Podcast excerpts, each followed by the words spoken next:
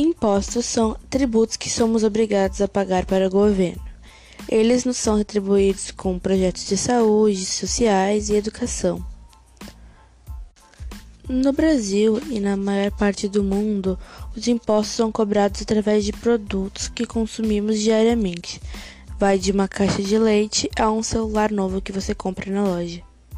As porcentagens adquiridas pelos produtos são normalmente de 30% a 90%. Elas podem variar bastante de acordo com a sua compra.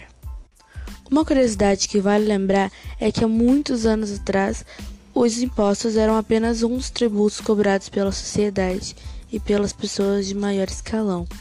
Normalmente tínhamos o dízimo, que era cobrado pela igreja, tínhamos a talha, que era a obrigação de o servo dar ao seu senhor uma parte do que produzia na plantação ou em outro lugar onde trabalhava.